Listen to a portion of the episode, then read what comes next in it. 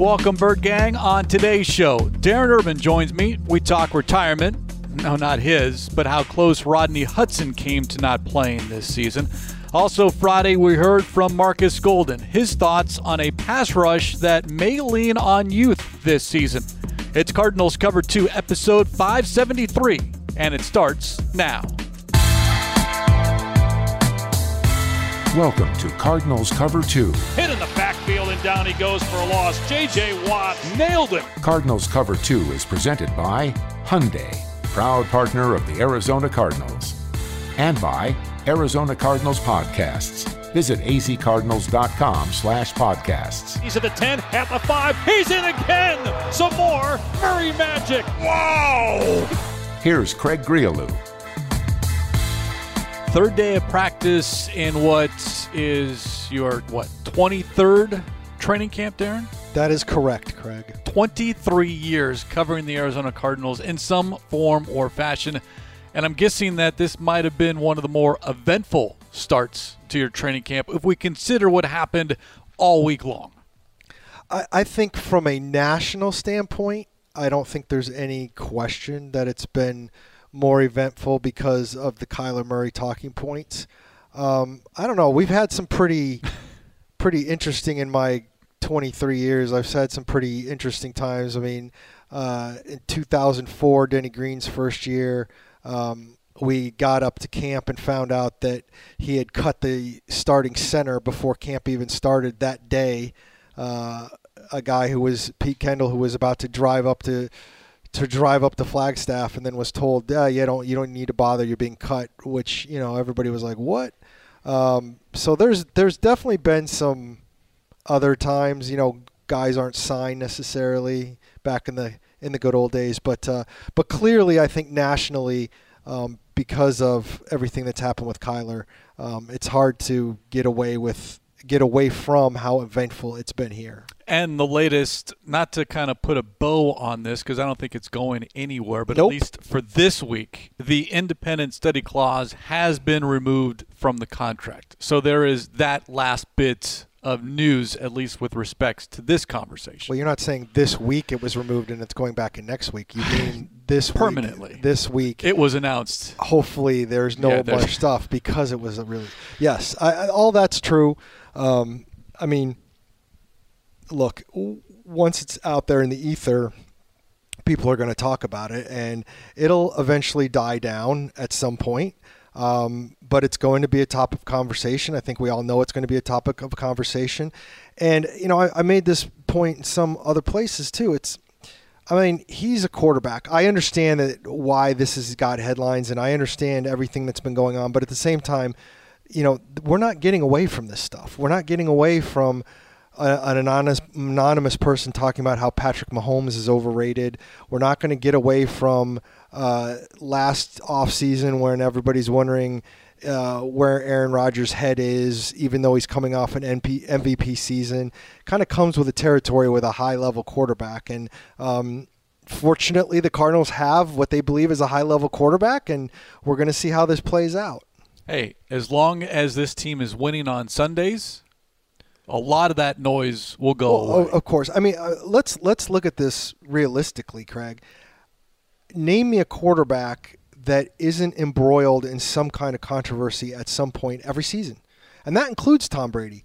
I mean, before Peyton Manning won a Super Bowl, he would get crushed that he was not winning Super Bowls, and that's the dude who studied oodles of film and won tons of games. So I, I just I, I think it kind of comes with the territory. It feels a little differently for those of us who cover this team and are around this team because it hasn't been this team's quarterback. You know, I, you know Kurt Warner. By the time he got good again with the Cardinals after he had that little dip in his career, um, nothing was expected of him when he came to Arizona.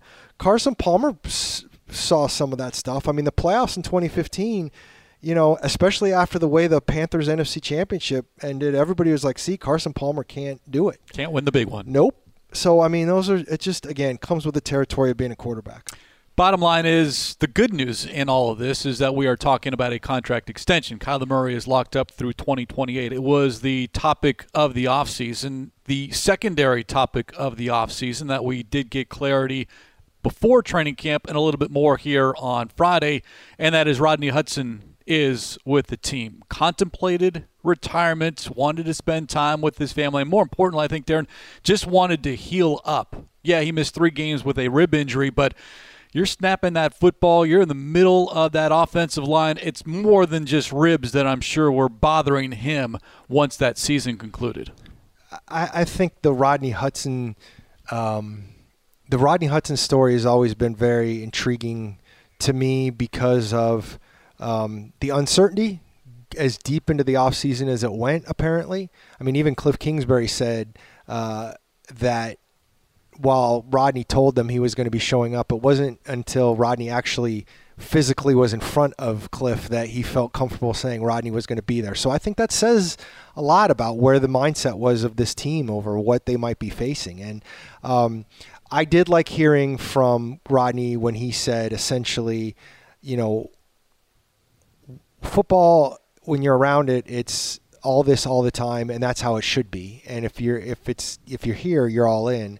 I do think he's all in. I know there's been some people wondering if that would be the case, but I think I think he is going to be all in now. Hopefully, his body can hold up because you mentioned the rib injury, and you know whether that. Uh, not that it's lingering, but I mean, when you get older and you just turn 33, you know that's always something to be concerned about. It was funny you mentioned the age and his quote. At my age, you start thinking about it, meaning retirement. 33 is not old. It is old when you're playing NFL. I don't even remember being 33, Craig. I don't want to date you here, but I actually I, I, can't even say that because you and I are basically the same age. Basically. But 33 but I'm years older old. than you. Yes, Craig. you are. I, I can always have that. But 33, that's not old. Yet this is his 12th season. Yeah. I mean, that's that is Well, an older offensive and line. and when you talk about playing football, I mean, when you're 33, that's uh, what is that like? Probably like 72 in NFL years. Like again, you're you're putting yourself through something that. Um, you know, you're putting yourself through something that most people don't go through. Look, I get it, and and again, the other difference is, well, there's two there's two sides of this. I'm sure he's got a lot of money in the bank, so he doesn't necessarily have to have it. That said, if he retires, he walks away from almost 11 million dollars this year. As Larry Fitzgerald always used to tell us, and, and he told me a lot of times, one of the reasons you want to keep playing, no one else is paying you 11 million dollars a year you know, to do anything pretty much, unless you're, you know, Tony Romo or something, uh, Troy Aikman. But I, I, I think that um, that's something you have to consider very carefully because once you walk away, that paycheck is no longer coming. So uh, we didn't ask him about whether the paycheck was a factor, but I don't see how it couldn't have been. Curious as to who might be the most happy that Rodney Hudson is back. We heard earlier in the week James Conner gave him a big hug. Justin Pugh admitted that snapping the football is not the easiest thing. Head coach Cliff Kingsbury joked when you asked, "Yeah, we had group prayers in the office wanting needing him because they understand what his value is to this offense and specifically to still a young quarterback in Kyler Murray." I mean, uh, I think a lot of people are very happy, but if you're Cliff Kingsbury, you you had to have him back, and it feels like in hindsight. And I know they talked to Billy Price, uh, the free agent center from the Giants in the offseason, and I know there was a lot of consideration about potentially taking a center in the draft. All that said, it felt very much like they rolled the dice that they were expecting Rodney to come back, even though they weren't 100% sure, because they didn't make a whole lot of moves otherwise. You know, your backup center is still Sean Harlow, who, if I recall correctly, last year said he hadn't really played much center in his life, and now he's the backup center. And you got Justin Pugh, who's been a guard his whole life, trying to play center, and you got a rookie Lecitus Smith, who has never never snapped a ball until he started working on it a little bit before the combine. So. Um, I think Cliff Kingsbury's got to be si- maybe making a sigh of relief, or even GM Steve Keim, because if if Rodney Hudson had told them three weeks ago that uh, you know what I'm just not going to do this, then there's a little bit of scramble mode going. I'm thinking. Quoting Kingsbury on Friday, talking about Hudson, he was just able to calm the entire unit, get us into the right looks all the time. Then he added, he's a big time player for us. Hudson deflects all of this, as any offensive lineman typically does and a team player does. Yet, what's that one antidote that we all go back to last season? And that is week one, Tennessee on the road. And everyone credits Hudson for checking out of a play based off what he had seen studying film. I believe it was preseason film. Yeah. And then Kyler Murray finds Christian Kirk for a deep ball and a touchdown. So it's it's not just snapping the football.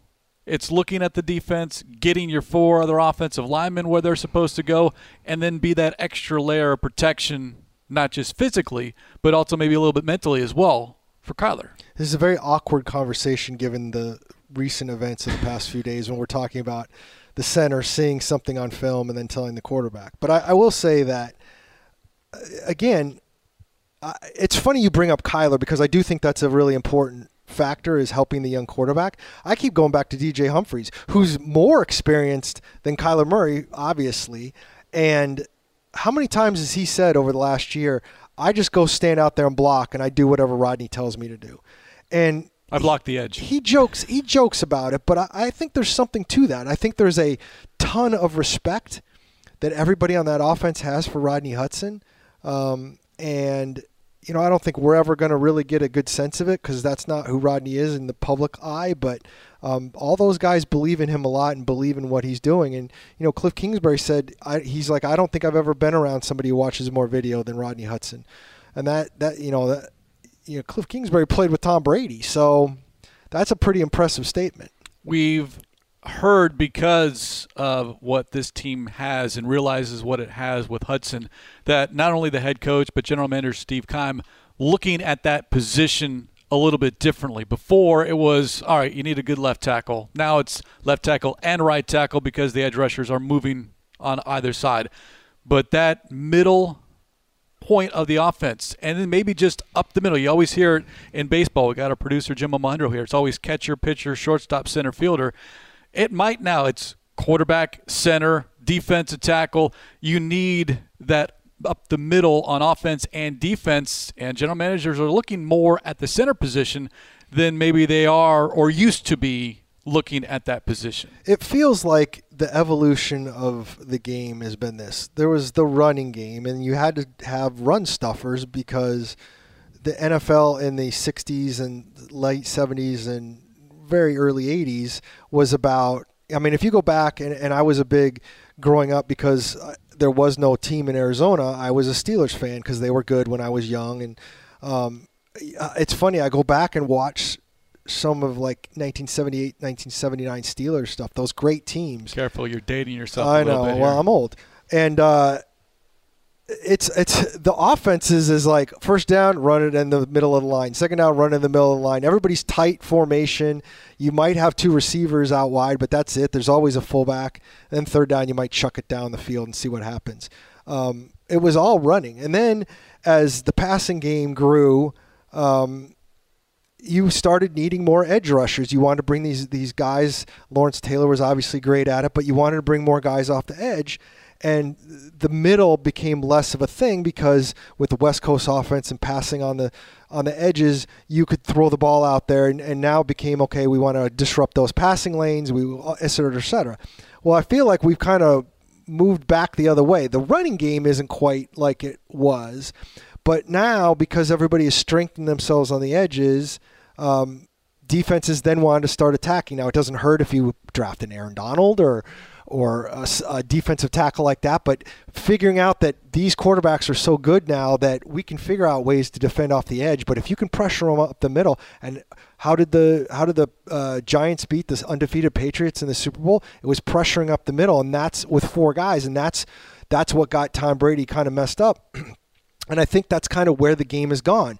So all that being said, having a quality center to be able to hold up in there and make sure the pocket isn't pushed becomes more important. And then you add in the fact that the Cardinals have a quarterback who's not real tall. It becomes even more crucial that you're not getting collapsed right in the middle. Hudson is under contract for next season. He's the only offensive lineman, starting offensive lineman that is under contract for next season. So, although he did say he, he it was correct. way too early to be talking yeah, about, he was asked. He's, he's just focused on not even this season. He's just focused on the day and then getting to the next day. So it's the I, right I attitude to have, but because it was brought up once, now all of a sudden it's going to get asked or revisited well, towards the end of the season. If he if he spent all that time figuring out this season, you got to think that next season is big time jeopardy. And if whether he says that or not, the realistic look is all of a sudden you've got okay if he's if he's leaning towards that you could literally could be having to replace your entire offensive line which is a very scary proposition i don't want to talk about that or think about that right here because we're just because you're all about the now i want right, more about the now and now is the fact that we heard from rodney hudson for the first time yeah. in a long time also on friday we heard for the first time from marcus golden unless well, you heard for the first time. Yes, if you're Darren Urban, you heard from Marcus Golden during minicamp and shared those thoughts with all of us on azcardinals.com. Golden, like Hudson, absent for much of the offseason, but did attend mandatory minicamp. And I actually, I invite everyone to go to azcardinals.com, search that story because I thought you had great quotes. In fact, I wrote a lot of them down. But hearing from Marcus Golden earlier on Friday, he also is in a contract year. Yes. It Lots was of guys not, in contract years. Yeah, I believe I looked it up. I think there's over 30 or whatever of the key players. So it's going to be a busy offseason unless something gets done between now and the regular season. It was not brought up earlier on Friday, but it is something that you brought up, and I think it's worth talking about because Golden understands where he's at little nugget from Darren Urban as well in the story. Fourth time he'll have played out his deal in his nine-year career. Yeah, that's not. I mean, that's that's that's playing with some pressure on your shoulders because yeah. there's no real security there. Well, it's funny because a guy like Marcus Golden, a second-round pick, who's had uh, three double-digit sack years, you would think wouldn't quite be in that situation. I mean, there are guys that have played out, had multiple, played out their contracts. I mean, I mean, if we're talking about four times or whatever, I mean, even Larry Fitzgerald, I think later in his career, now. yeah. Well, still counts. Yes, it does. Um, but uh, yeah, I mean, and for him to be in this situation, he knows he knows what it's about, and he knows probably why it's about, and and you just kind of got to go about your business. He also brought up, and it was brought up to him because all eyes are going to be on Marcus Golden as far as the edge rusher. Without Chandler Jones, who's your number one pass rusher, it's Marcus, and there's a bunch of question marks. This team, to me, right now, and Kingsbury said he's good with it. That's what he said publicly as far as relying on the youth at that position, talking about your third round picks in Cameron Thomas and Myjai Sanders. It's a lot to ask of a rookie, yet at the same time, is it very easy to just say, all right, if you're Charlie Bullen or Vance Joseph, all right, Cameron, just go after that guy. Get through your guy, win your one on one, and try to get into the backfield. It's not that simple. I, I get it. But as far as trying to get as much pressure into the backfield as possible, winning one on one, you can only scheme so much. And everyone, Darren, goes back to 2020, but that's difficult. You've been a doubter do. from day one, I, I, just don't like that example because, one, you had Haason Reddick, who's not on the team, and Dennis Gardeck, who caught lightning in the bottle. Can he do it again? You're asking a lot of these players to do repeat something they did two years ago and putting that on the shoulders of the coaches to get them in the position. That's that's all true. Although you didn't know Haason Reddick was going to do that when he did it. Correct. So maybe that's know, Devon Kennard or maybe that's Cameron Thomas. Yeah, I, I don't know. I, I think. Um, I think this, Craig. I think ultimately, I think this is the group you're going with. If they add veterans, uh, it's not going to be a pass rusher they're going to see what these guys have. There's a there's a real belief that Myjai Sanders and Cameron Thomas can give them some help this year. We'll see what that means. I mean, if they can get pressures, if you don't have a guy with 17 sacks, you can make it work. It's just the question of like how often you can make it work. Um, the Steelers usually have a really solid defense, and most of the time, uh, T.J. Watt's a different deal now. But before T.J. Watt, they they didn't often have guys that are necessarily getting more than ten or eleven sacks to lead the team, um, and and and we'll kind of see how it happens. Um, but they believe that Sanders can do some damage, and maybe Dennis Gardeck can do some damage, and and you know you're hoping J.J. Watt's going to be healthy to, as we talked about earlier, that push in the middle, a little bit more in the middle. I know J.J. probably sees himself as an end, but um, I, I'm willing to give them the benefit of the doubt. I don't know how it's going to play out, uh, but I also know that okay, what were we talking about last year? Like everybody's talking about Chandler Jones not being here, but we all know like what happened with Chandler's sack total after the first game. It was in the 16 games after that first game, he had five and a half sacks. And if you would have said in a 16 game season, Chandler Jones got five and a half sacks, you would have said, uh oh. But I think they, they held up pretty good. It's not just the sack total because that's what everyone looks at post game, yeah. the stat sheet. Are you affecting the quarterback to where your secondary can cover? Because if they're not getting pressure on the quarterback, now you're asking a secondary that right now is not very deep, although Josh Jackson has flashed. There's still a lot of room, and I agree with you. If you're looking to add at this point here, late July, it's not at the edge rusher. It's going to be in that cornerback room, or like we saw earlier on Friday, defensive line, yeah. bringing in some veterans inside that are 300 plus pounds that can help stop the run. Yeah. I mean, I agree with you. It, it starts. It's going to start with a pass rush. This defense is going to start with a pass rush. It it generally does. But at some point, this team was going to have to turn the page on Chandler Jones. Um, I just wanted one more year, Darren. Well, I, and maybe it's my Syracuse bias. I just wanted one more year. I think Chandler wanted a lot more years, and that's what happened there. I mean, I, I obviously I wish he would have stuck around and and we know what happened with Calais Campbell was they tried to move on maybe a little early instead of waiting too long, and it's turned out Calais Campbell is still motoring along. Um, and that's kind of tough, and and we'll see how this pays off. But I do think they needed to get younger at pass rusher, and I think it was good that they invested a couple of uh, draft picks in that area, and, and we're going to see how that plays out. Obviously, they're in deep trouble if if it doesn't work, but at some point you got to you got to see what's what. Thomas is 22, Sanders is 24, and I've been paying attention during the open portion during these three practices here at State Farm Stadium. That, oh, you've been paying attention. That's good to know. Yeah, I, I, it's part of my job description. Okay, uh, just, just because you know sometimes you lapse in that area, then I got to tell you what's going on during the open portion of practice. I'm a busy, busy man, Craig. Thomas, despite sometimes putting his hand in the dirt at San Diego State, has not done that during the open portion. He is working strictly with outside linebackers, and he's talked about that is where he feels more comfortable and where he can be, he feels more effective. Now, you brought up J.J. Watt as far as rushing the quarterback. How much of a factor is Zach Allen not standing up, but in that three technique as far as getting some help, getting some pressure from the outside? Zach Allen, is that yet somebody else who's also playing for a contract? I believe there's a number of players. Um, yeah, I mean, I, I, I think. Look, I think Zach Allen was another guy who flashed last year. 35, by the way, 35 unrestricted free agents on the roster currently as we speak. Now that's based off the 91 man roster too. That seems like a lot. Yeah, it does. And and looking at that upside down right now, that's a lot of names I recognize. So although I pretty much recognize them all. I pay attention all the time. I would hope you recognize um, I, you know, I, I think that Zach Allen. He, I think he had a solid season last year. I'd love for him to get through a year where he hasn't doesn't have to nurse an injury, uh, which he was doing again last year. Uh, you know, Rashard Lawrence, and the defensive lineman, who I think they feel like can be a solid player, but he has to stay healthy. And and again, Dave McGinnis availability is as important as ability. I, he said that so many times, and uh, and that's true.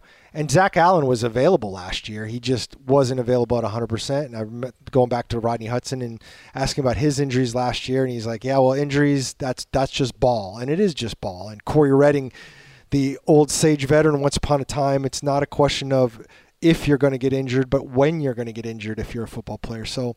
I think Zach Allen is super critical I don't think he's any honestly any less critical than J.J. Watt is to in my head because of who you have in your numbers. I think you need Zach Allen to be able to be out there. I think he's a solid player, but you you need him to play, and if he can play like that, put you in another awkward position. Okay, like what are we going to do contract wise? What's this guy going to be looking at? But I'm sure Steve Keim would take that at this point if every one of these guys in their contract year had amazing seasons and, and figure it out after that. You forget Allen, Byron Murphy, Jalen Thompson, all part of that 2019 draft class. Kyler Murray got his. I didn't forget. Anyone else going to get theirs at some point, either now or later on. All right, before we cut Darren loose here and let him get back to his uh, real work, and that is basically running all content on azcardinals.com, how about some good news. The first open practice is on Saturday. Back to Saturday is the back to Saturday. I get that right? Back. Help me out, Darren. Darren, you're back, the ones who've been paying attention, right? Back together Saturday. Back together Saturday. That's right. That's what it was. First open practice. And one of these days you're going to pay attention, Craig, and, and then we'll all be happy. Email. Is my email working there? Please read. but the first of 10 open practices we are not going to see, though, Hollywood Brown practice. Not expecting no. it. In fact, N- Kingsbury with the update that he's expected to return sometime next week from that hamstring injury.